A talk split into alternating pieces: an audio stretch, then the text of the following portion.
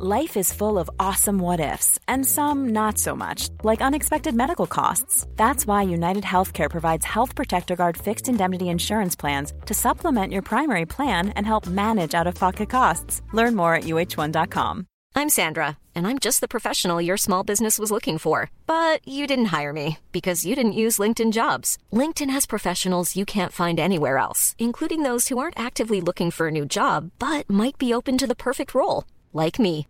In a given month, over 70% of LinkedIn users don't visit other leading job sites. So if you're not looking on LinkedIn, you'll miss out on great candidates like Sandra. Start hiring professionals like a professional. Post your free job on linkedin.com slash spoken today. Guitar Nerds is sponsored by Music Nomad, our favorite guitar maintenance tool manufacturing masters. You should check them out on musicnomadcare.com or on social media with at Music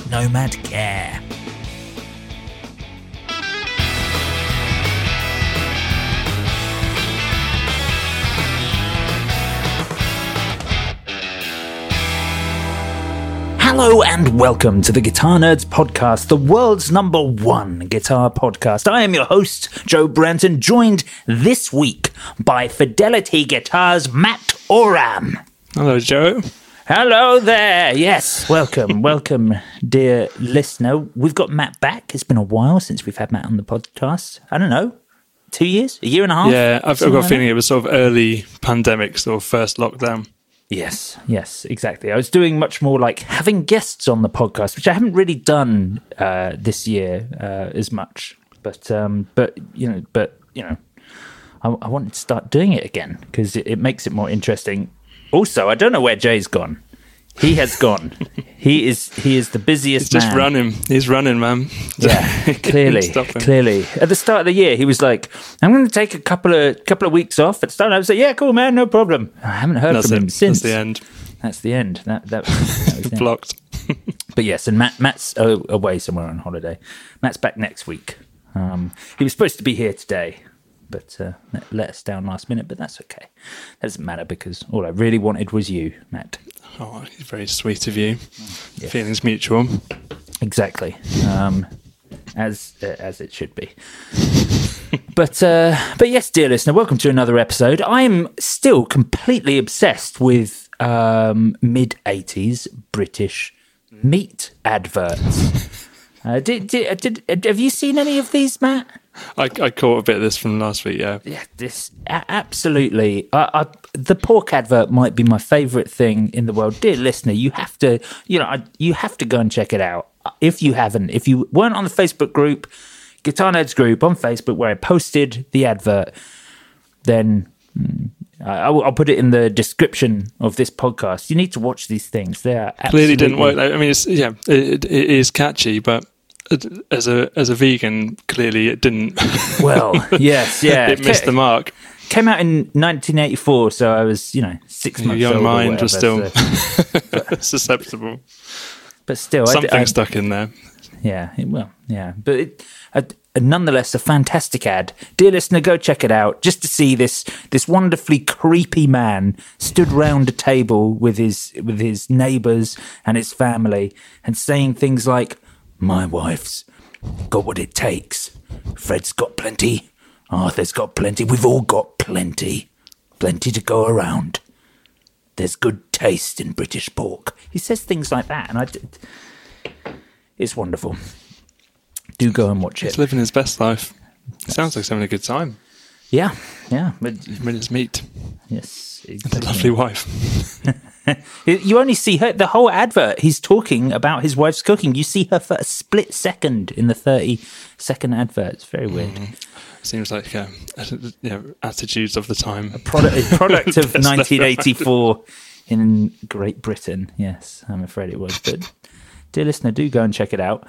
This week, um, this week, be- before we get on to talking about you know uh, about, about you, Matt, and Fidelity guitars and and guitars in general, I wanted to talk about a little bit about Neural DSP because we've been so they've been advertising on the podcast for for a little while. Um, they're doing like a 30% off of all of their plugins with discount code Guitar Nerds. But they they don't they don't do it with any of their new releases. And just when we started working with them, they released the Tone King Imperial Mark II plugin. But now it's been long enough that they were like, oh yeah, we'll put that in the in the thirty percent off as well. And dear listener, I thoroughly recommend checking it out. So you do get like fourteen days free with you know whatever, no credit card required. So you can just go and download the plugin and try it out because it's better than anything else. As far as I'm concerned, it's better than anything else they've ever done. Admittedly, that's because it's way more my speed because it's not, you know, like a metal amp or, or anything. Um, but it's the best sounding guitar plugin I've ever heard. It's it's so good that earlier on when I was uh, when I was messing around with it, my partner Emma came in and was like, "That sounds amazing." What, what, are you playing? Like, you, you know, thinking Who's that playing? Was, yeah. I was like, thank you. My guitar skills are fantastic. Are you enjoying this D major? Um, but that's uh, really cool. I didn't know they did Tone King stuff because I've got a, a Tone King Falcon sat behind me in here, which which is like a, a, a, real world one, which is banging. That sounds great. So to have the plugin of that would be infinitely simpler than trying to mic it up. yes, the the Tone King Falcon rasply, is that's the the amp that appears in an awful lot of the the pictures that you upload of Fidelity guitars. Yeah, it's a pretty one. It's a pretty one. So, what, how did you did you did you import? Because they're not that available over here. They've been no, more available. It.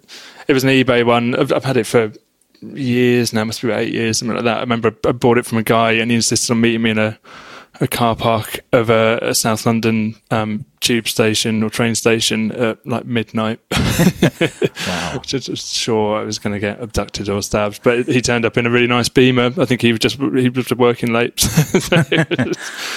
I mean, I mean, it, it is it's an expensive amp. I'm not surprised he was in a nice car. It's it's a two thousand pound amplifier, or there and thereabouts. It goes for a little bit less. So. Yeah, I think I got for like eight hundred quid. So what? A bit of a steal. Yeah. like I said, it is a bit rattly, so maybe that was it. Maybe it's got something. My one's not quite right, but um, it doesn't really matter. That's fine. It's, all little amps like that are a bit rattly. Yeah, yeah, for sure. Dear listener, if you've not checked out a Tone King Falcon, they are fantastic. They look uh, they're very much a TV esque amplifier.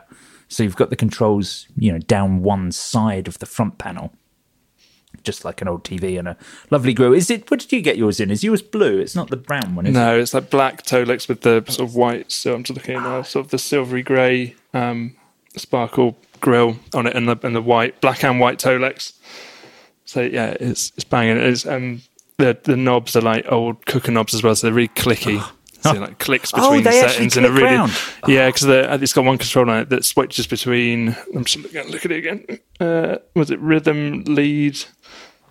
Something else, I can't see it from here. But it's got like three different voicings effectively, and yeah, it clicks in a really satisfying way between them. That is, and, and the same with the attenuator on the back as well. It's got like eight different attenuation settings.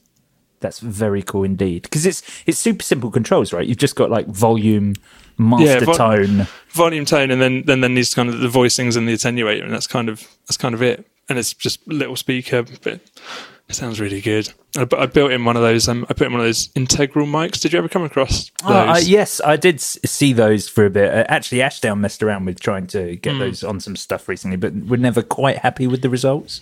Yeah, I think just for checking like demos and stuff down, it's, it's really handy. Just effectively to you're kind of building in a DI, sort of building in a mic yeah. into the right in front of the speaker. It, it, sounds yeah, it's not the best anything in the world, but just to get a sound out of an amp into a computer really, really easily when it doesn't have any other kind of out on it, then yeah, I, I found them really good. Hey, I'm Ryan Reynolds. Recently, I asked Mint Mobile's legal team if big wireless companies are allowed to raise prices due to inflation. They said yes. And then when I asked if raising prices technically violates those onerous two-year contracts, they said, "What the f*** are you talking about? You insane Hollywood ass."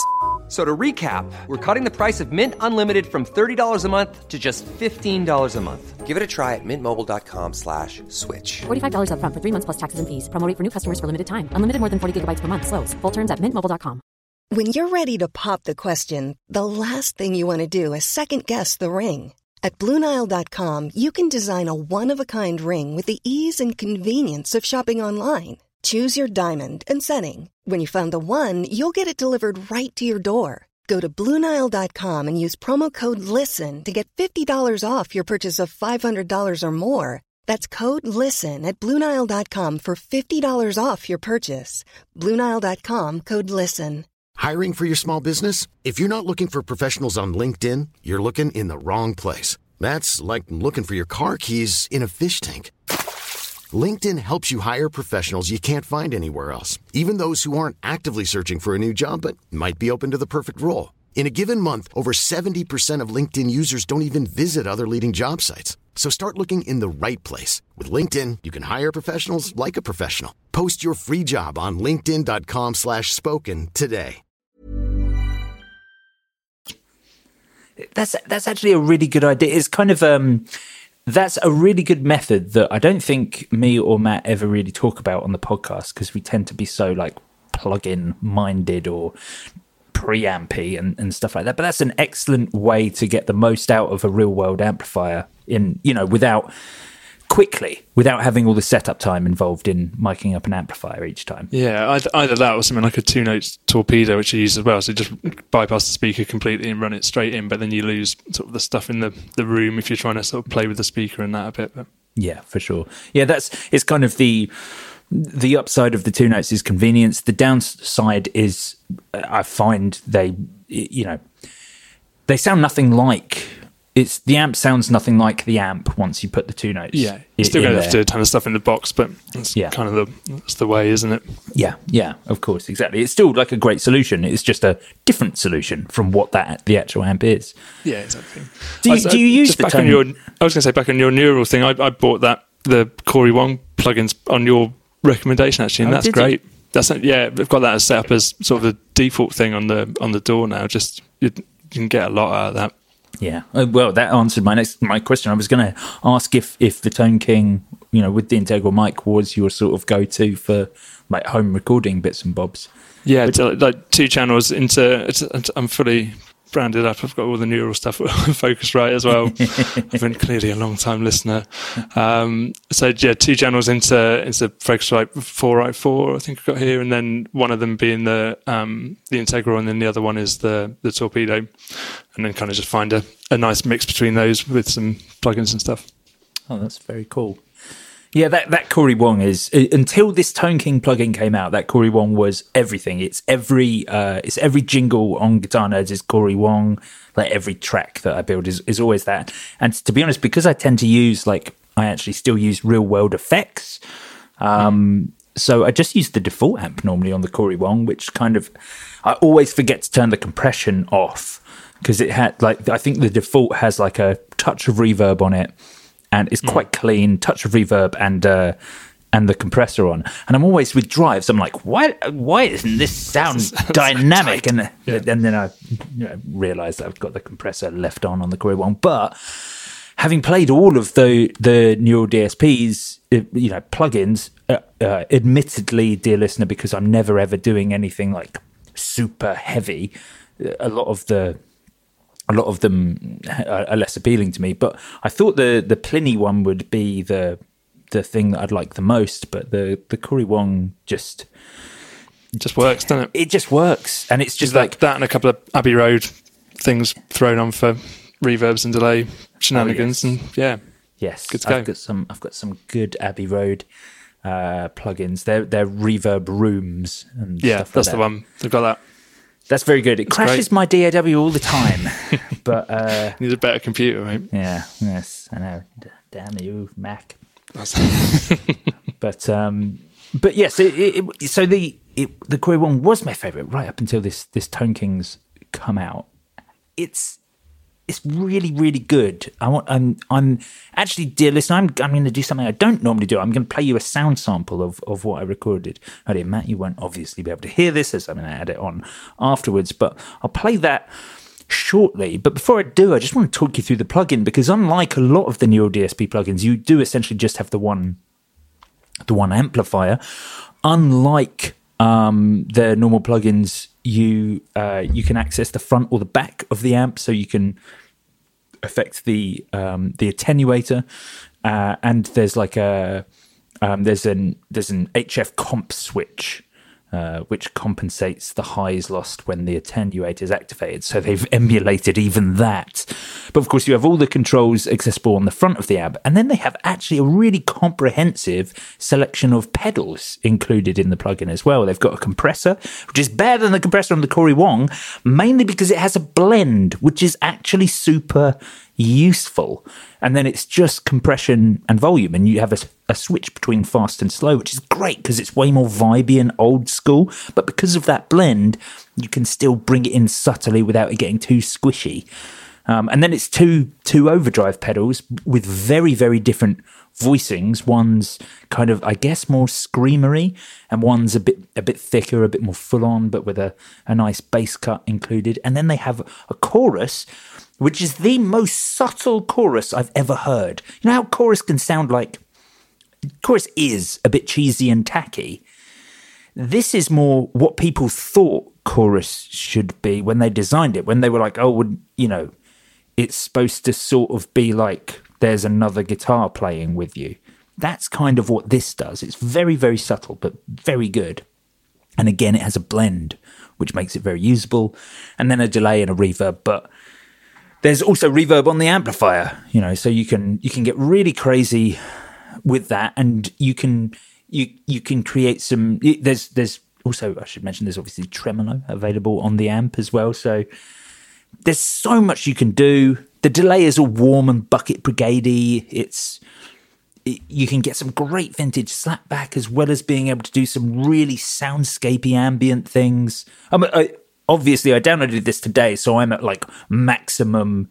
Uh, you know, this is the right time for me to be talking about this plugin and thinking that it's really good um, because I've spent half a day on it. But it's really good, Matt. I recommend it. You know, getting the, uh, the at least at least try the 14 day trial. It's it's uh, I I can't see me ever needing another plugin. Like it, this kind of has all the effects that I would use. I like the sentiment. You're a big liar, but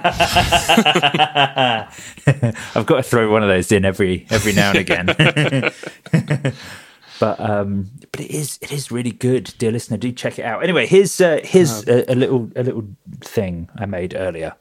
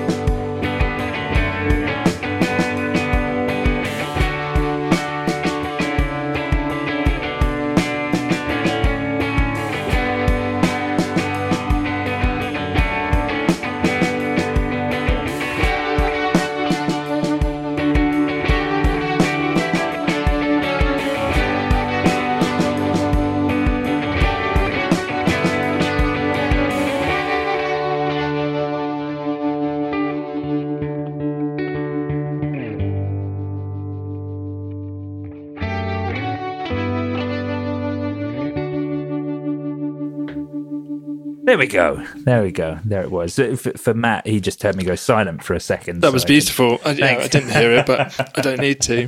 Speaking of you the chorus stuff, I, I was at um, we were chatting before we started. I was at a festival down Brixton at the weekend. There was a band on, I heard, and I don't know where they're from, but they're called Unschooling. Um, and it was a five piece, and it was basically three three guitars and then bass and drums. But the three guitars were sort of two, I think it was like an Esquire and then a, a Melody Maker, so just bridge pickups, and then a twelve string as the third pickup, as third guitar, and then the two the two sort of six string guitars both just had buckets of chorus on them, and it was great. it Oh, sounded really good. sounds great. Yeah, it was really mathy. It was kind of like fiddly, kind of like first album Foals, kind of Devo sort of lines, um, and really and kind of a bit of a Maccabees vibe without sort of the less sort of poppy tunes, a bit more. Bit more, bit more mathy than that, but yeah, they're really good. Just check them out. But yeah, Oh, just, I will, just I will. buckets I'm of chorus on everything. Yeah, that's that's that's what I want. Yeah, I can actually I can kind of see. I'm I'm looking at a few uh, a few photos of them. In some of these, I can see their pedal boards on the floor, and I think I can see a little. The bass player's got a little, uh, um, a little dimension chorus, a little Boss dimension chorus going Mm. Yeah, it on. There. wouldn't surprise me. Probably got chorus on the drums as well.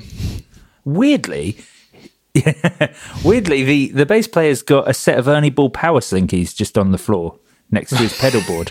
I don't like that. You're not going to be able to just. I mean, that's definitely Yeah, more you snap a convenient. bass string, just go home. He's clearly not meant to be. Is it? exactly, exactly. Yes. Uh, wow. They, yeah. They, they, these guys are cool. I will check them out. How how was that? So that festival was called. Uh, Wide Awake Festival. So I think it's, um, I, I think I'm right in saying that it's the guys that, run the Brixton Windmill started it up a few years ago. I might be wrong, but basically all the, the stages are sponsored by the sort of the small London venues. There was one that was co-sponsored by sort of Moth Club with DIY magazine and and stuff like that. It, it was great. It was a really good lineup. The headliners were Primal Scream doing Screamadelica in in full, which was amazing, especially gets to that point in the night and been drinking Wow. for quite a long time. Was- there was a yeah, it was pretty messy. But then yeah, a few sort of newer bands like Yard Act were were really good. Um, sort of band from Leeds, sort of with um, sort of kitchen sink kind of stories with just some really angular guitar stuff. I think the guy, guy it it looked like an Esquire, but it wasn't quite an Esquire that he was playing. It had sort of a blacked out neck pickup. but um, you know the kind of style of playing where. It's, it's messy on purpose, but you actually have to be really good to pull it off yeah. in a in a kind of convincing way. It was a bit like that. Right. Yeah. That's yes. That sounds that sounds like the sort of guitar player that I wish I was. And I think I Yeah, actually me am too. just a me- messy. It's just a mess. yeah.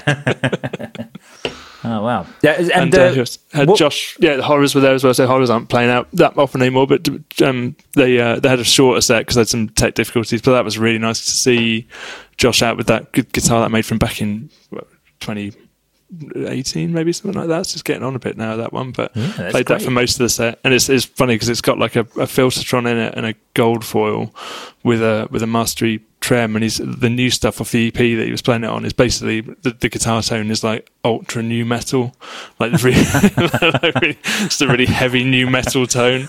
So it Well, that's the guitar for that. Yeah, it's- clearly it sounded great, but um, but yeah, you wouldn't have um, it's not the one you would have gone for, but um, so that's the that's the the fidelity signature model that you made for him. Which was was it was it a JB that no he he yeah, had it's a the double- JB It is shape. a J. Oh yeah. yes, it is a JB. Yeah, because it was based on a an SG that he had like um a catalog or just like cheapo um SG that had a, a maple maple neck. So it was that was one of his first guitars that he just loved the sound of. So but just didn't play very well. So he wanted something kind of inspired by that.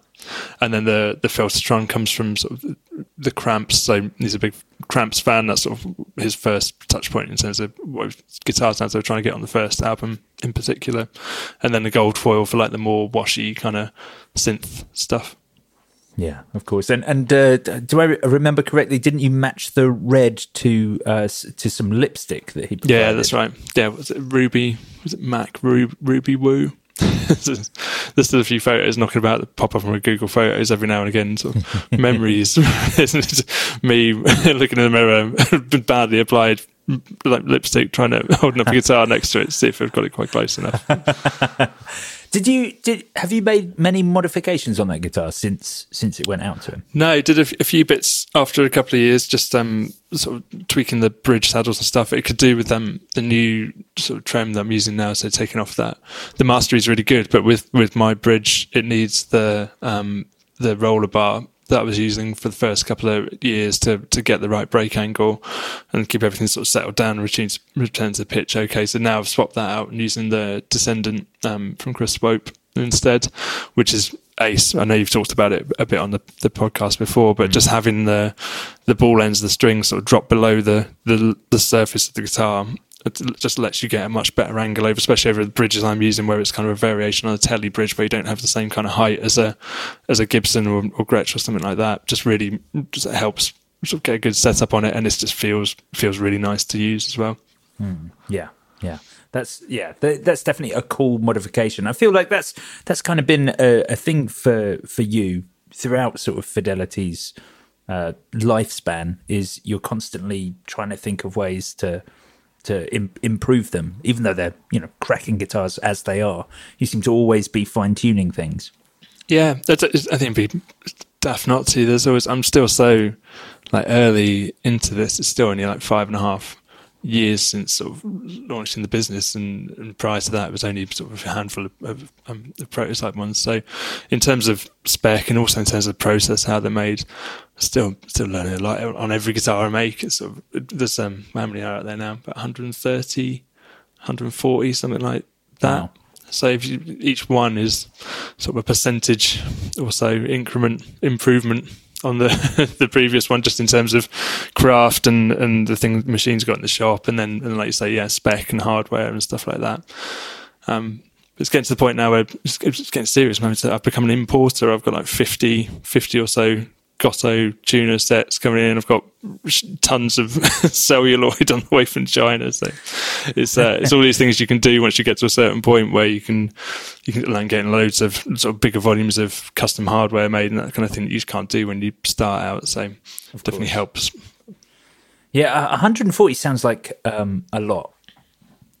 Yeah, it doesn't sound, it doesn't sound like enough to me. I kind of feel I feel like I always aim for I feel like I've been aiming for 50 a year for the last sort of couple of years and, and ended up more around sort of 30 something. I think this year will be the first one to sort of hit 50. Right. Um, because it got a good sort of 20 out, out of the way right at the start of the year that would sort of started building last year. So it shouldn't be too much of a stretch to get another 30 out before, before the year's gone. There's 17 it's sort of in the on the workbench at the moment. They're just going into assembly now, and then another sort of batch of twenty something behind that. So Wow. And and we'll how see. many how do how do how do they break down between how many of them are are the lights as opposed to the sort of full customs? Are you still yeah, seeing like light being incredibly popular?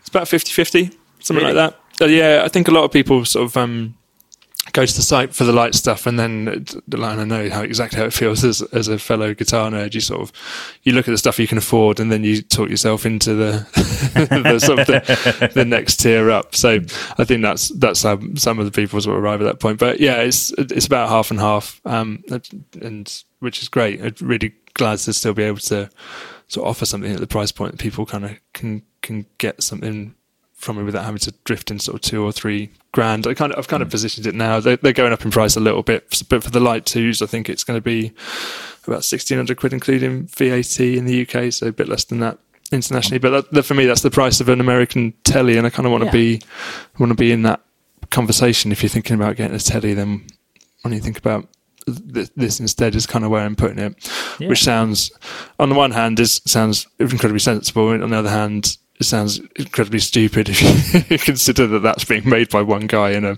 in a small workshop and not in the Fender factory where it's a lot cheaper to do it. But there you go. Yeah. That's kind of where my head's at. yes, there is that. iZotope and Native Instruments have teamed up to create the start to finish bundle that home recording guitar nerds have been waiting for. Plus, you, dear listener, get an extra 10% off with Guitar Nerds by using discount code NERDS10 at the checkout on izotope.com. From the creative spark to the final touch, their new bundles include pretty much everything you could possibly need, which is great because it's far too easy to sink hundreds of pounds and a big chunk of your time into just picking up random plugins. The Music Production Suite 4.1 and Komplete 13 bundle contains over 30 intelligent mixing, mastering, and repair plugins, 65 premium instruments, 20 plus expansions, and over 35,000 sounds. And if that's a bit basic for you, they've also bundled Music Production Suite 4.1 with Komplete 13 Ultimate, which gives you everything that makes Komplete 13 incredible, plus a colossal library of added synths, sampled instruments, and effects. 115 plus premium instruments and effects, 39 native instruments expansions, and over 65,000 sounds. Whew. It sounds like a lot. It is. It's very good, very comprehensive, and as we've come to expect from iZotope, it's very good value. If you're looking to get into home recording, I cannot recommend it more highly. And if you're already into home recording, it, it really is the one stop shop for making what you do sound better. This podcast is entirely treated and produced using iZotope plugins, and Native Instruments have been responsible for almost every synth sample you've heard on our Guitar Nerds jingles. Check out their great new bundles on izotope.com or follow links in the description of this podcast and use discount code NERDS10 at the checkout for 10% off anything in the iZotope arsenal. Um, but the, I, I, guess the the last time you came on the podcast, you just launched light. I mean, we I think we spent the bulk of the podcast talking about how remarkable it was. and uh, I guess you know how dangerous it was for you to workload wise to to position a uh, you know a custom built guitar at the at the price you did for the light. So the the idea with the with the Fidelity Light, dear listener, if you're not familiar, just uh, I'll be very brief. I appreciate I've spoken about Fidelity a bunch, so a, a lot of people probably know. But the the light is one of the three main body shapes that Fidelity do with a single pickup, um, and it's like a swimming pool routing right? So you can have one of three positions, and then you have like limited color options, and the neck is it's it's different hardware, isn't it? It's not your own hardware. Yeah, that's that's changing this year. So the part of the reason the well, price is going up partly because everything's very expensive at the moment, also because the, the specs changing a little bit. So the lights are going to have the the proper custom bridge uh, and the sort of the, the modified saddles and the through string with the the brass four block that the premium stuff has from it was supposed to be this month onward, it's going to be next month onward. Oh wow! Now just to try and bring everything a bit more into line because it made sense to try when I was trying to keep them as cheap as possible. We sort of first launched the light one to go for off the shelf bridge uh, and sort of and the cheaper tuners and stuff. But now I feel like most people who are buying the lights kind of up spec it. There's very few of them that are sort of being spec at the, the, base level, so it right. kind of made more sense to to offer a few of those things that people are picking most of the time as as as the standard spec instead, and just kind of unify the the range a bit more. I see. I see.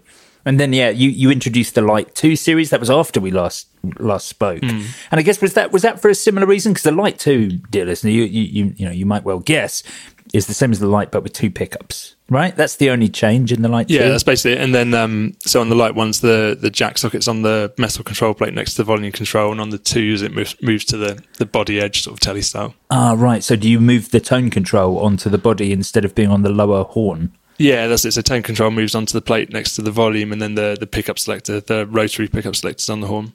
Right, right. I see. Ah, uh, yes, of course, of course, because you need a pickup selector now. Right. Yeah, that makes sense. But um, did did you introduce the light two because you found so many people were upgrading the light one yeah, and asking, yeah, people asking for sort of drop emails. That, oh, I'd really like this, but with two pickups and get enough of those, and you kind of you get the the gist. that's what people want. So give the people what they want. So yeah, that's um that's entirely the same same as any of the the good stuff that I do in terms of sort of design ideas or, or models, that kind of thing is all entirely born out of um, sort of customer ideas and, and you, you, sort of notice the trends and, and, the ones that seem to be pretty popular, try and build into into sort of models or variations of models. I see. Yeah, that makes sense. And I guess, uh, um, well, actually, on on that note, there's, um, you, you know, you, you occasionally make a something weird. You make something that's like a that that's not one of the three body shapes, the JB, the Stella Rosa, or the double standard. Um, and they tend to be things that like complete custom builds for people where they've asked for something you know some weird unusual shape but there is there is a body shape that's appeared a couple of times now um, and I don't yeah. know, is, is, it something that, that you're going to be working towards? Yeah, I think I, I think I will work it up into. I, I think I'll work it up into a, a, a standalone sort of baritone model because it, it, first appeared as a as a baritone for Dustin Babitska. So um, I think on Instagram it's watch this button do yeah. Dustin, but um, man with ten million guitars and, and all of the uh, all of the effects pedals in the world. I think he runs a studio um, mm. and so he he was an early customer. He bought um, a pink Stella Rosa, one of the first Stella Rosas. Um, I don't know if you had it, Joe, for a while. I think you did actually. I did. I three pickup. Yeah, yeah. that was the one. pickup one for a bit. Yeah, so he bought that, um, and then he commissioned, came back sort of a couple of years later and commissioned this baritone, sort of based on a, a shape he'd had in his head that was kind of sort of wave influenced. Um, so I drafted that up, sort of based on some just little snapshots of, of sketches that he'd, um, he'd sent over to me, um, and then we did some, and then just kind of went off the deep end with it. so, so let's let's talk about let's talk about that guitar. This is a so this is kind it's a single cut so it's your only single cut but it's um mm. it's quite a modern single cut shape it almost the upper horn almost has an offset feel to it yeah yeah it does it's, it looks to, to my eye it's almost a little bit um mansony i'd say it's it's that kind of sort yeah, of um, Yeah, so with with the slightly more sort of bulbous uh, sort of bit on the, the side that doesn't have the horn, so on the base side. Um, so I guess it's kind of sort of a, a, a, bent Telecaster shape, but pretty far away from from a Telecaster once you get to the end of it, and then quite wide on the the hips as well, but a little bit more angular. And yeah, you're right. It's, it's a more modern shape, I think, which is why on that one in particular, I've tried to sort of um, tone it down with the other stuff that's on there to make push it back a bit more vintage or a bit more catalogy um, mm-hmm. rather than sort of leaning leaning into that. If people want to check it out and on the Instagram, if you scroll back down um, through the stuff on it, it's the one it'll it'll jump out. It's the one that's got the like inlaid um, like Japanese wave pattern on it in the on the top. yeah, of course, like a, a, a sort of a is it a two tone sunburst or is it just like a yeah two, two I think it's three tone sort of sunburst what I call a what do I call it blood orange burst or a harmony burst right. something like that so not not quite a tobacco sunburst but yeah with um that was a laminate top um, with sort of ash on the top and then steamed eucalyptus underneath, which is kind of the black. So and then cut back down through the ash to expose the the black wood underneath, which is what that pattern is, and then filled in the the routing with clear resin. Um, and then and then painted over and then bound it and then painted over the top of it. This this guitar must have taken you as long as five of your normal ones. but, it's the first time I've done any resin stuff as well, so I got a newfound oh, respect no. for like Tobias Caspar and, and, all the guys that do like Resin River and stuff like that. Because me trying to do a tiny bit of resin work, filling in this this pattern, was just the the biggest fucking mess you've ever seen. I think the first time around stuck the top to it to the table that was on because I didn't expect the resin to go like through the wood. so it was just yeah, it was um it was horrific. It was good in the end, but it, it was a learning curve. I've actually got another one in the workshop at the moment, which has been much smoother. what, another another one? Are you calling this the DB? Is, is yeah, I think I'll call it DB. Yeah, it's kind of uh, for for Dustin and also sort of for decibels. Um, ah, it yes. to fit for for the baritone. I feel but like... yeah, there's a there's another one in the shop that's going to, to Germany, and it's that's got a different vibe. That's um that's got some poison green in the, the wave pattern inlay uh, oh, over a black cool. veneer. So it's definitely a bit a bit more sort of a modern modern slash stoner vibe going on with that one.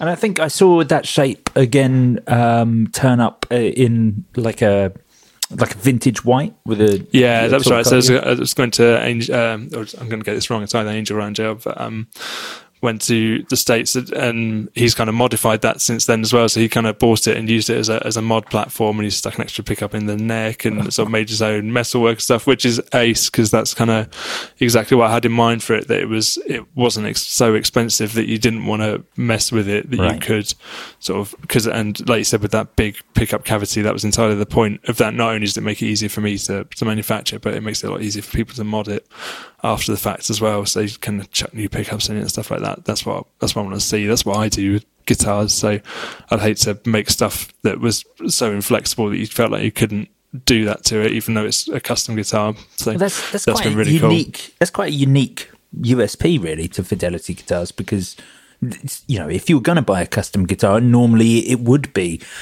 just to be kept as it is, or you know the the custom guitar is going to be so weird and unusual and not the standard things that you're not gonna be able to easily modify it. So mm. yeah, that's yeah, and that's, the, the, premium stuff is more like that, like the the the, the deluxe Stella Rosas and stuff. It would be a bit trickier to mod, or in the saying that they're all sort of P90 size routing and stuff, but they're they're not necessarily ones you want to start taking part straight away. Whereas the lights, like it, it, makes me happy if I see people messing around with them. it's kind of, that's what it's all about for me. And uh, the I, w- I want to talk about the the pickup that was in that white one because it was it was it was it looked like a radiator. Yeah, it's the it's the dual foil, so it's the Mojo pickups one. He's been doing it for a few years now. There's, there's a few variants of that pickup. Uh, either I think that was the full size original dual dual foil, which is just absolutely massive. Like it's only about a centimeter thick, um, but it's it's huge.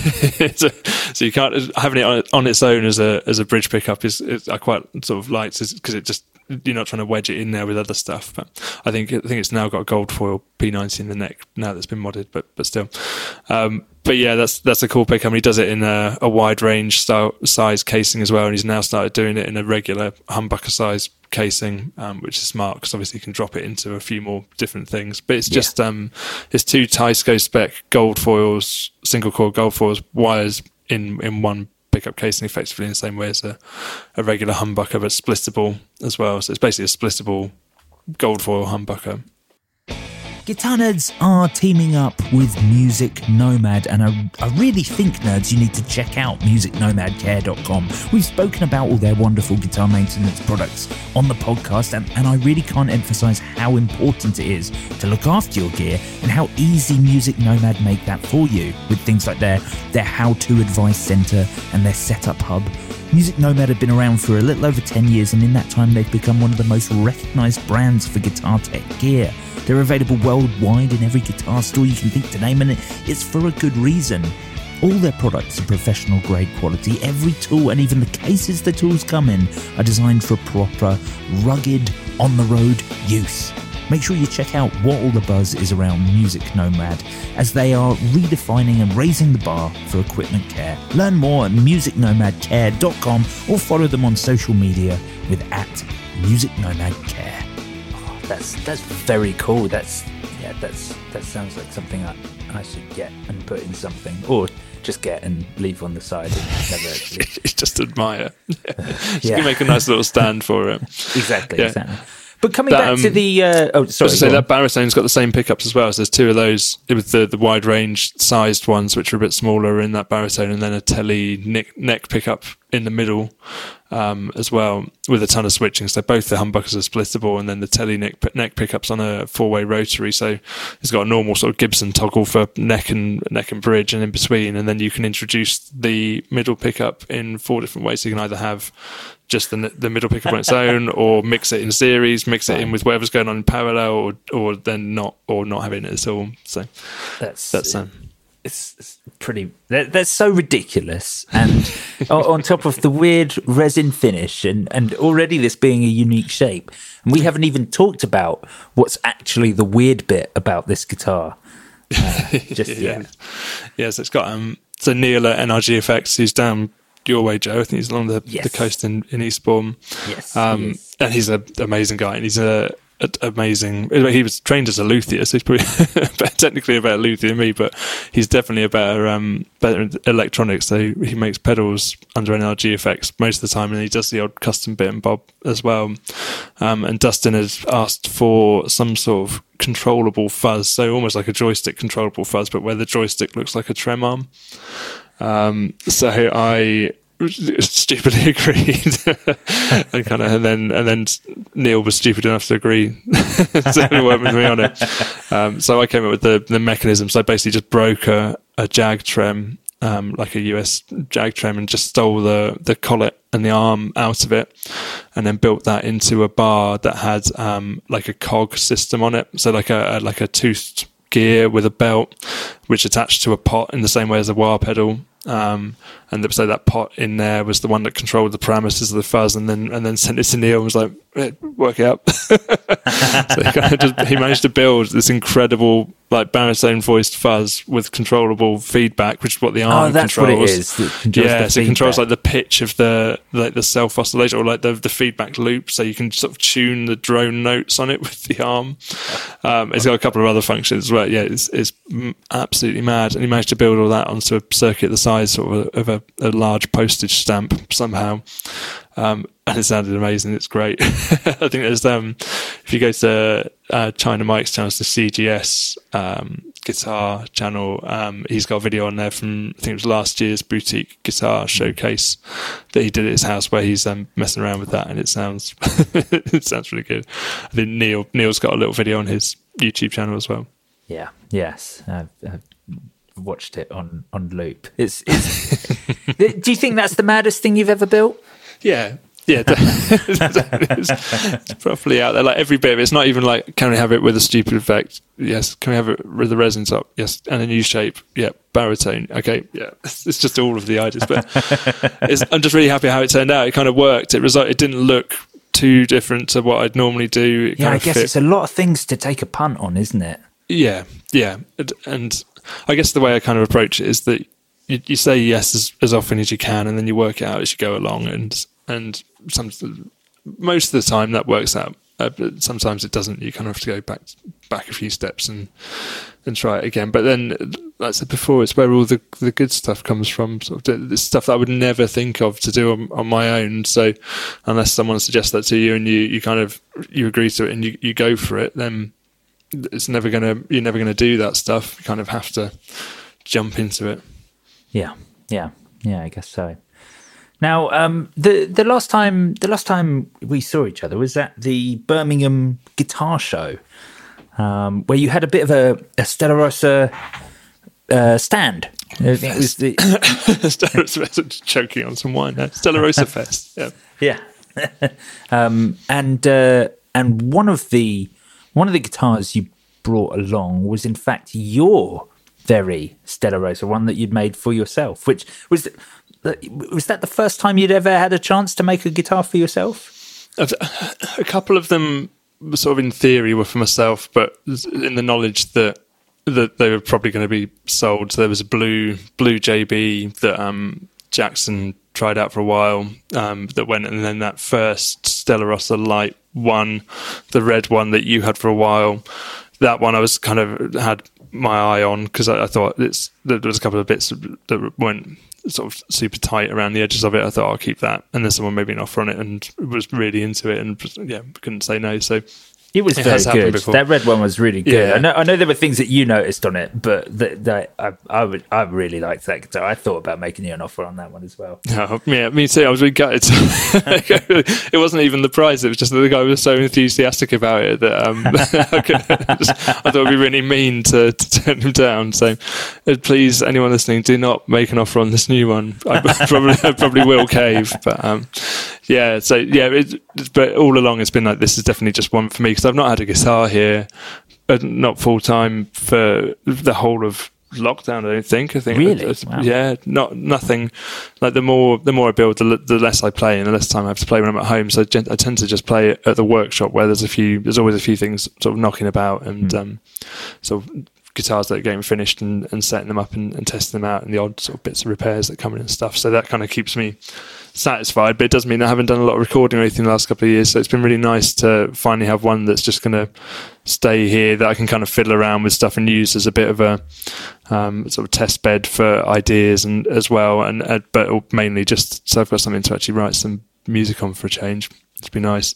It's um, it's it's very simple and conventional um, yeah. considering yeah. some of the stuff you make, and, and to be honest, considering even the spec of a lot of your lights and, and things like that, you've you've been quite conservative with uh, mm. with this model. I think the way I play, which is the opposite word, is badly, but um, I'd like to keep the guitar as simple as possible. And I've started trying to force myself to play more with my fingers over the last few years um, and sort of get more dynamics out of the guitar that way and just not have any distractions on it. So no switching, barely any controls, just volume and tone, um, and just try and sort of play the guitar rather than fiddling with it and then do all of the nonsense on the pedal board instead. So I'm, I'm just a yeah, massive pedal junkie, and that's that's where the silliness comes in. I think in terms of guitar, I try and keep it. I'm, I'm, playing quite simple stuff, and I just like to be able to focus on that and and making the simple things I'm doing sound nice in terms of the way I'm playing them, and then and then mess about after that. Sure, sure. So you've gone you've gone for the Stella Rosa shape, um, with in kind of a honey burst. Mm. I'd call that that's kind of the blood orange burst. I'd call that so it's right. kind of almost like Gretsch orange in the middle, and then ox oh, blood yes. on the sides, and then kind of blended. There's a, there is a, a third color in there you wouldn't necessarily notice, but sort of a, a, trans red as well, just to blend it a bit. I see, I see, and then uh, like a lovely thick sort of grandma's jewelry taut guard on on either side. So you've yeah. gone for the split guard, which is very cool, um, and then uh, you've gone for the descendant vibrato but you've gone for quite an interesting pickup, bang in the middle of the body. Yeah, I think I think you and Jackson had a chat about this the other week on the the, the show podcast. So it's it's a uh, kind of a budget variation of the Charlie Christian that Market Mojo Pickups makes. So normally the one that I'd use in the Stella Rosas is a P90 size with sort of a, a nickel casing and then sort of a black insert with the the blade magnet. And he also makes them in sort of the traditional black and white plastic trapezoid Charlie Christian shape and a few variations on that. Um, but he's done one he's calling the Deco Sonic. So it's basically just a um, it's really simple bobbin. I guess it's Bakelite or or something similar um, with six sort of chunky pole pieces and a bass plate, and that's kind of it. Um, and it sounds very close to his regular Charlie Christian, just a little bit more spanky, like a little bit more Fendery, I'd say, um, which is fine because that, that suits me. That's kind of what I'm like. Um, but yeah, I think for the for the launch of it, he's sort of worked out where it's got sort of an Art Deco um, kind of drawing on the cover of it, but my one's just just black, just all blacked out, and I really like it. yeah, I, I, I, actually I think I prefer aesthetically. You know, I, I think I Mm. prefer it to to the to the other one. It's just it's very simple, very uh, sort of functional looking, and I, I kind of like that about it. Yeah, me too. I, I like about it too, and I like the fact it's it's not it's, it's sort of it, it looks like cheap materials as well. Like obviously, it's the right materials for what it what it is. It's not to say it's badly made. It's just that those sort of old school wax coated kind of um, like hardboard or bobbins. Just yeah, it really does it for me. I, like, I like the look of stuff like that. I think the the one with the Art Deco um, drawing on it is, is mainly for. Or was definitely requested by Waterslide Guitars over in the states, who make sort of really good sort of Fender Fender style stuff with a lot of gold foils and again sort of taut and similar sort of aesthetics to to what I like and what I do, but but more very much more sort of in the Fender camp, um, but with bits of Art Deco and, and stuff like that as well. Very cool. Very cool indeed. Now at the uh, at the guitar show, at the Birmingham Guitar Show, did you did you have a chance to knock around the the show a lot and see see any other stands? Yeah, a little bit. I had a wander around. Um, uh, what's jumped out? Uh, the um, the Kisara that you guys were talking about was also my favourite guitar of the show. Um, It was the first time I'd seen seen them or even heard of them. I felt bad about that because I realised they actually guitar some. nerd. I know, I know. Ridiculous. this, it was bad. that they actually have. I was sort of like, oh, hey, you're new, are you? And it's like, oh no, they actually have some A-lister sort of uh, guitar players who play them. It's like, oh right, it's me that's an idiot. But, but um, they, yeah, they. Uh, I, I felt bad because of that. But it was the first time I'd seen or heard of uh, those guitar guitars, and they they were very very cool indeed. They're so good. They're so well made and, and beautiful. And yeah, he's a lovely guy. Um, it's uh, yeah, they're great. I chatted to him. Before, I chatted to him a couple of times previously, briefly, first time I met him properly at the show. Um, but I did a, a JB for um, for Beetronics uh, for Filipe over at Beetronics. Uh, pedal builder in- Los Angeles, who's got a couple of guitars, but he, he when we were specking it up, he sent me a picture of one of the guitars that was like yellow with leopard taut, and he's like, "I want it a bit like this." Uh, and when I finished it up, it was like, "That's a big guitar. I best drop him a message." Just, and he was really cool about it. It was fine. We're basically all magpies anyway, so these you can't help it. These things sort of bleed into each other. Um, but yeah, that was uh, that was cool. It was, and it was yeah, good to see them in the the flesh. They're they're really really pretty guitars. Yeah, yeah, it was it was great, and it was yeah, but right up my street. See something with whatever it was, seventeens. Uh, tuned. It was B to B. Uh, That was that was great. Um, Doesn't I even need it. to be a baritone, does it?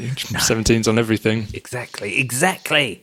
That's uh, that, that is the solution. But yeah, What that was very see? good. Uh, Dave uh, Ancoats guitars. Um, Mm. So it was nice to meet him. Um, so I think he's only started in the last sort of eighteen months, something like that. Um, but again, just a lovely guy doing sort of uh, the catalog style stuff with his own sort of twist on it. He's using a lot of trying to keep things as local as possible. So I think he's using a um, a paint manufacturer up in Manchester where he is, and creamery pickups. So Jamie up in Manchester winding those for him, um, and just some really cool like new designs and uh, really nice guitars. I think he's, he's really early in it, so he's still kind of sort of feeling his way sort of to, in, into running the business, but he's doing some some great stuff. Yeah, yeah, it's really cool, really interesting. I love that even like the um the their each each model is named after um an area local to him and stuff, which is Yeah, which is very cool. There's, there's a, a a little lot, touch, isn't it?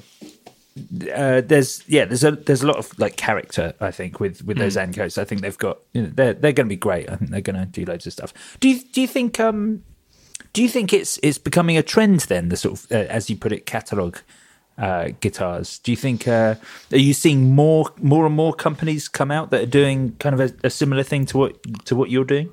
Yeah, they're all mugging me off. it's clearly me that started it, and no one else. I, I definitely didn't copy it. no, I think it's. Um, uh, like Dennis Fano was kind of a big influence on on me and the Novo stuff, and I think that that the fact that he's managed to take that to a level where um, he's selling quite a lot of guitars and you see them quite in quite a lot of places, and it's obviously not just him. There's a lot of other people coming up around sort of the same sort of ideas, but I think that's bleeding in now into the people who are starting out. That it seems it seems like there's more young luthiers starting out doing that style of guitar rather than doing the what I would have called the more traditional, particularly British style, where it's more about the woods um, and right. about the finish, sort of sort of a, a high end finish.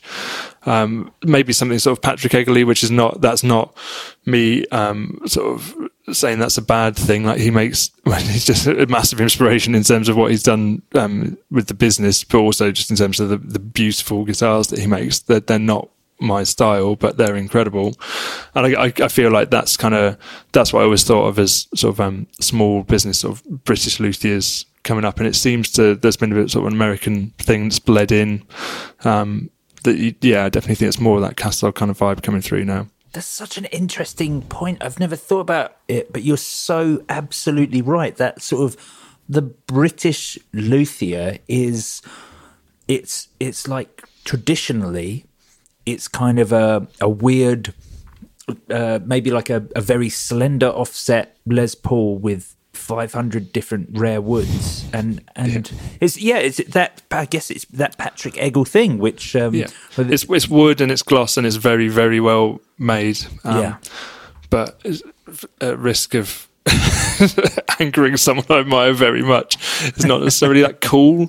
Oh no, um, no, it's definitely yeah. it's definitely a, quite a dated thing. I think. Uh, no, uh, I, I, I I've met and interviewed Patrick Eggle a few times. He's a he's a lovely fellow. I think he does some great mm. stuff. But yeah, yeah, it's it's the same. That that sort of thing's not quite for me. It's they're uh, there's they're more in common with like a, a PRS, I guess, than yeah, sort exactly. of anything else. Yeah. It's that kind of it's that kind of vibe, which which is fine. It's just not not my kind of vibe. But yeah, um, that was historically everything that was all UK custom shops.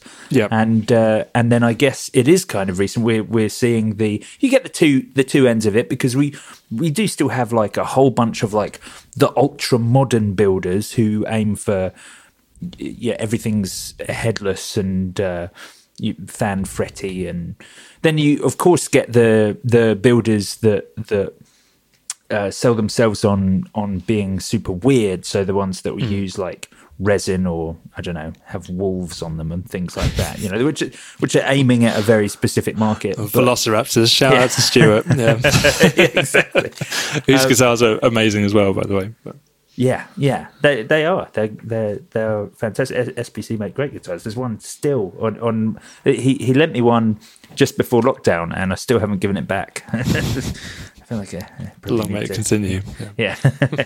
exactly. But um, but yeah, they, I've I've never really thought about that. But you, are so right. The the British luthier thing was a very particular thing for so long, and I guess it is a sort of bleeding in of the the US's taste in that sort of catalogy sort of 50s meets modern guitars that that seems to be happening over here certainly with you with Ancoats with Katara you know with it, with you know no, I can't think of any others that are doing it at the moment. But yeah, the other one that jumped out at me the show was um, it was and he was a lovely guy as well, um, Remco Drubbel, so um, Mr. Drubbel Guitars. Um, so he's in um, the Netherlands. Um, I think it's near Amsterdam, but a similar kind of thing again, sort of a kind of an offset, um, sort of catalogy ish kind of thing with relicking and that kind of thing. His guitars are really nice too. But yeah, again, it sort of falls into that that ball. Trent as well, as so Trent guitars. Oh, um, of course, yeah. James, James's Homertone had a Model One on the stand, which was lovely.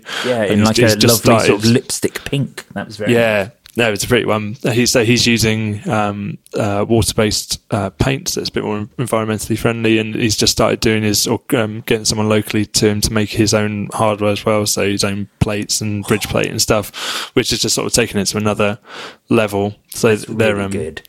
Yeah, yeah, well deserved sort of guitarist or guitar magazine award um, last year as well. Yeah, those yeah. they're cool. They're definitely Trent guitars are definitely on my list of uh, of things that I will uh, I, will purchase um, that I haven't quite got round to yet because that list is long. But but I, I will I will get there eventually. What about like uh, what about effect stuff or amps or other things at the show? Did did anything? I'm putting you on the spot a little bit with that, so don't worry if there's nothing that you know. No, it's fine. But it's, it's, I'm contractually obliged to say Hamstead on both counts. well, I'm glad you did. I'm glad you did because I wanted to talk to you about Hamstead because Hamstead, one of those brands that I, I'd never, I just never got to meet them. Even when we did an in store at GAC, when I was the marketing manager at GAC, it was like we did a, an event with them and it fell on like an evening Oh, really? where I wasn't there, and and you know, so I've just I'd never met them until uh, until that guitar show. Now I've never really got to try them out. They were always on the shop floor at GAC, but also. Uh, w- when I was there, I was very. Uh, So looking very- forward to whatever this adject. No, no, it just I just didn't care if it wasn't a Vox AC30. Uh, That was that was how I was for a couple of years at GAC. So I didn't try things out a lot because I was so cornered into that that amplifier, and I kind of wish I'd given them more time. And recently, I've been checking out their pedals, and I was like, man, they do some great stuff. The pedals are so good. I mean, the amps are ridiculously good. They're very, they're, they're very. I'd say they're very high end amps. So the the the the full fat ones, kind of the the artists. Um, I'd, I'd say they're they're kind of. Uh, either the wealthy amateur or the professional amp, and they're kind of stage amps, I guess, or they're, they're best as a stage amp. Like they're loud but super clear. Um, like you can hear everything through them and, and really flexible as well. I've got attenuation built in and like switchable EQs and reverb, like amazing reverb, but really nice trem. so they're they just sound great. They're just it's like a proper pro amp. Like if you're gonna get Yeah. one, yeah, they do a combo, but like it with a head and a whatever size cab you want, they'll make as well. And Really? they, yeah, they just sound really good. They just did um, a collaboration with uh, Mule um, resonators over in the states, and um, they so they had a, a like the oh, I've forgotten the name of it now Mulecaster. So like the the solid the uh, steel bodied kind of um, sort of Fender style resonator, um, and they made a specially voiced head for that. Um, Oh, it was a baritone, so baritone voiced head. That's Um, very cool. yeah, and then did a, a limited run um, of 15s, um, so 15 inch speaker cabs to go with it as well, all in like black, but like a really nice kind of um, slightly shiny kind of black Tolex with black grills and like all blacked out. And I, I painted all the the control panels for them in like you know the the matte black paint you get on the inside of like bonnets, so like car car engine paint that's- effectively. So yeah, I had a bun- bunch of those in the workshop. So they're on those those amps. They're doing like a limited run of those to go with the the, the mule guitars that match it. So that's that's How pretty cool. miss this? I am terrible at my job. This this sounds like the coolest thing ever. And Yeah, Yeah, with the 15, it sounds absolutely it's massive. it's, a huge sound. It's like, yeah, it was just every time you fired that up over the weekend at the show, it was like you get, you get that kind of bass face on. You can't help it. Yeah. Um, so that's that's cool. Um, and I think we're, we're chatting about doing a, a five watt at some point and do that as a collaboration with them because they're, they're only local and they're they're really nice guys. So yeah, we, we want to do something together at some point. So do like a a more kind of vintage sort of five watt thing, but with a few of their like Peter's thing is he'll just he just tries to improve all the circuits that he works on. He's think- talking about building in things like um, sort of DI outs and stuff like that to make it a good like sort of desktop recording amp as well as being a cool like like low wattage vintage amp. So No, that's we'll definitely see the flavour of the flavour of the month at the moment. But turning it into a desktop recording amp as well as being able to do everything else, that's that's what you want. Yeah, but then to also be like to like look the part as well, and to and to just act like a really nice low watt valve amp with a cab when you need it to as well, kind of a dual thing. I think it's a long way down the to do list by the sound of it, but that'd be cool to work on that at some point. Because they, they Uh, but- only do like a 20 watt and a 60 watt, right? As, Yeah. as standard. So, yeah. Yeah, and even the twenty light is what is loud. I think it's got um they've got switchable voltage on uh, switchable output on them, so so you can um, switch it down to five watt. I think on the, the twenty you can go twenty or five, and I think the sixty goes 60 25. So you can you can bring it down, but they're still still very loud. That's good. that's, that's what Yeah. they're built for. Yeah. They're built to just like crank it out and and not to like lose everything in the mush of doing that. Like they're super. The, the definition on them is like the amazing thing about them. They just you, you can just hear exactly what the, the guitarist is doing, what the guitar's doing. Yeah, it's pretty cool. And then the pedals are really good as well. So they've they've got the signature trem, um, which is one of the best sounding trems I've ever heard, and then a, a, a range of different sort of boosts and, You and always you always have a pedal, a Hamstead pedal in every sh- shot that you take on your on your floor when when you take a a shot of one of your fidelities when you finish Yeah. them. You always have a uh, something plugged in. They're pretty, and I like them. And um, yeah, they do me a discount. So. They're in.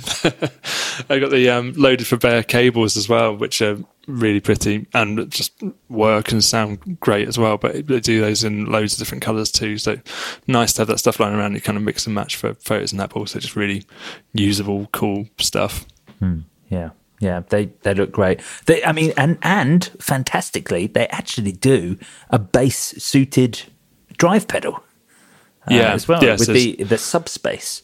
Yeah, so it's like a bass voiced version of the uh, Odyssey, which was the sort of do it all Swiss Army knife um, drive pedal, which I think was sort of the first first drive pedal that they put out. Um, I think the, the Trem came before that, um, but they've also just done another one with some like a li- I think they're doing a limited run. It's either out now or it's like coming out soon with um, some germanium, like some new old stock like germanium um, in there as well. Um, that sounded even even better.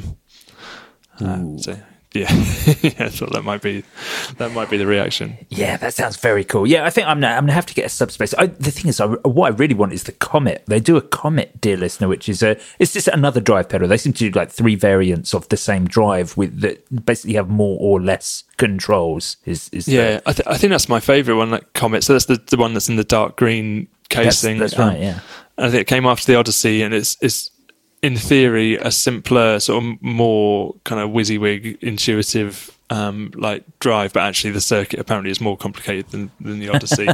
really. um, but I, I really like it because it's it's sort of lower gain. But on the the Odyssey, you can only kind of it bottom out. You can't quite bottom out the gain control. You can always hear the clipping Ah, ever I so slightly, even Yeah. at even at sort of the minimum.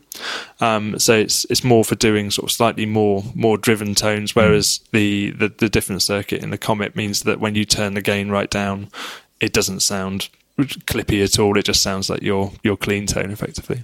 I see. Very cool. Yeah, that I, I'm a I'm a, a fan of a, a drive pedal like that that can maybe be just a touch more transparent. The Comet really looks like the the the ticket. To be honest, I bet it sounds great on bass anyway. Um, Yeah. and I've really enjoyed the guitar demos I've seen of it. So I, I might take a punt on the on the Comet instead of the a subspace, one. just to do it. get something the, different.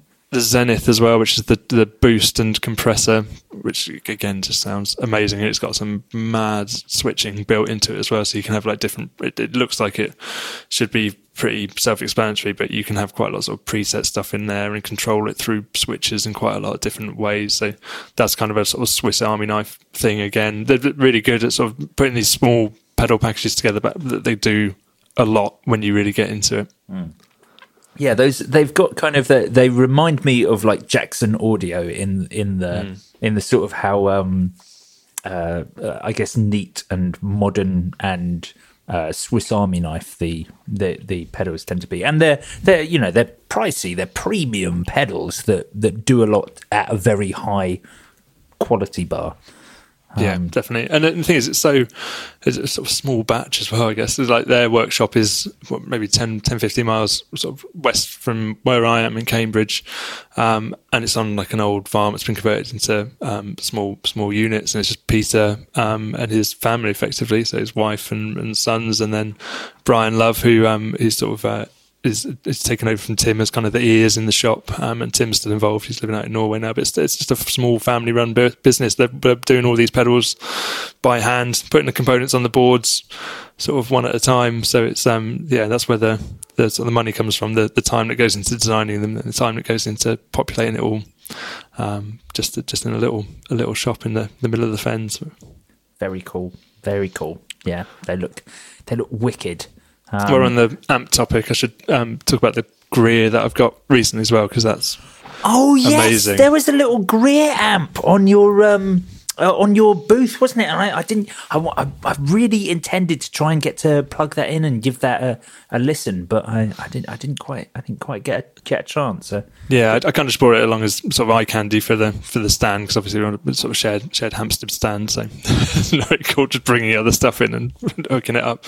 Um, but it's it's my sort of main thing in the workshop now. It's five watts. Uh, I think it's one EL eighty four, uh, and then I've, I've switched out the preamp valve now on on. Um, Nick's advice to a 5751, which makes it sort of a bit more, you got a bit more clean headroom when it um, when it arrived. I think it had a 12 AX7 in there, and it just it just crunched. It's like Yeah. all crunch I all bet the it- it's, time. it's but- basically a fuzz pedal in amp form. yeah, exactly. But it was the best crunch you've ever heard. Like it's, Right. it's like, oh, I'm just gonna sell all my drive pedals. They all sound terrible in comparison to this.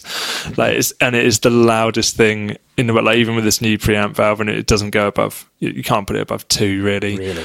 Yeah, it's it's absolute monster. You so you can't go can't go above two. If you do go above two, you'll get louder up to about five, and then it starts to get more crunchy after that. But um, it's yeah, it's ace, and it's just it's so tiny. You can just chuck it about, or just you could chuck it in your backpack, and like I swear you could. It's loud enough that you could gig with it and have just about enough headroom to to get away with it.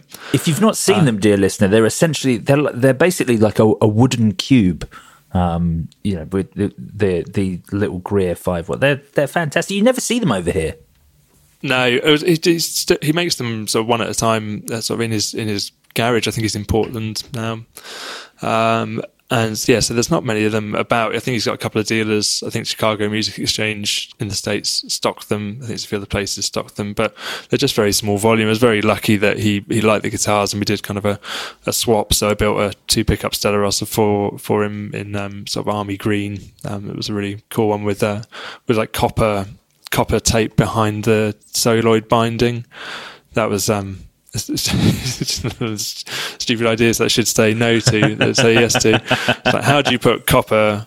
How do you put attach copper as binding? And the answer is not to buy the copper the copper strips that you use to line your roof with and put under the tiles. That doesn't work.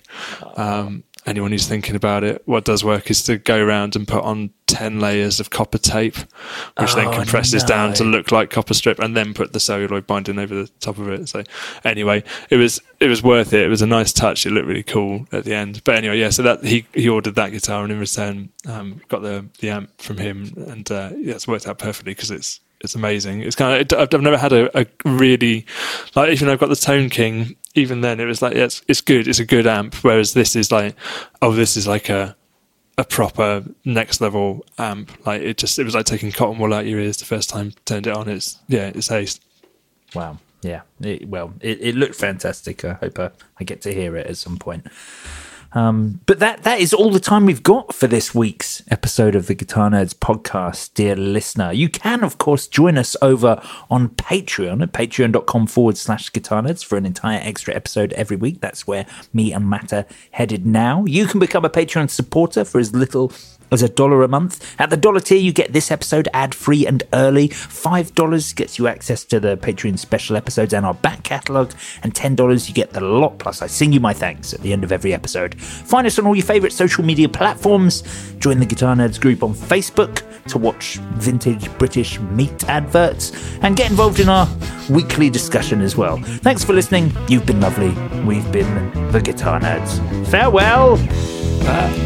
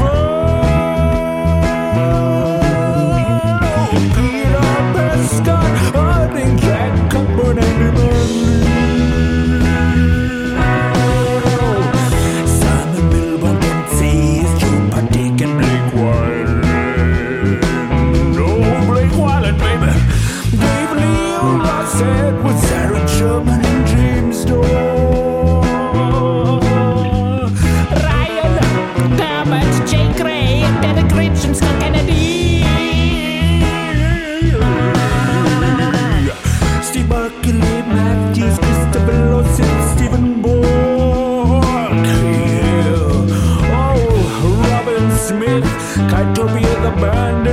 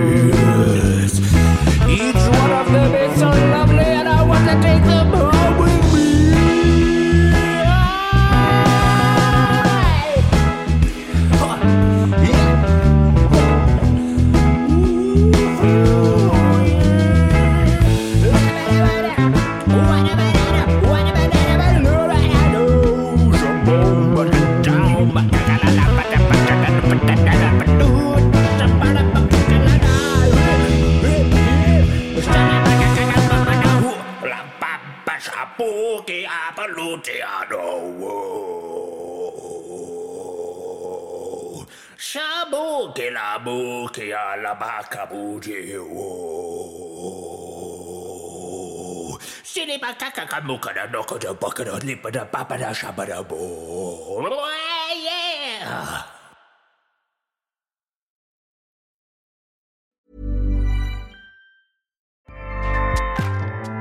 ACAST powers the world's best podcasts. Here's a show that we recommend. The Real Housewives is a guilty pleasure for most, but if you're looking to not feel guilty about that pleasure, tune in to Everything Iconic with me, Danny Pellegrino, where I break down all the messy moments and behind the scenes antics of Bravo's popular franchise. And on Everything Iconic, I also interview celebrity guests like Kelly Ripa, Keke Palmer, Drew Barrymore, Cameron Diaz, and more about their guilty pleasures, their past work, and so much more. So if you're pop culture obsessed and find yourself watching way too much reality TV like me, tune in to Everything Iconic with Danny Pellegrino wherever you listen to podcasts. ACAST helps creators launch, grow, and monetize their podcasts everywhere. ACAST.com.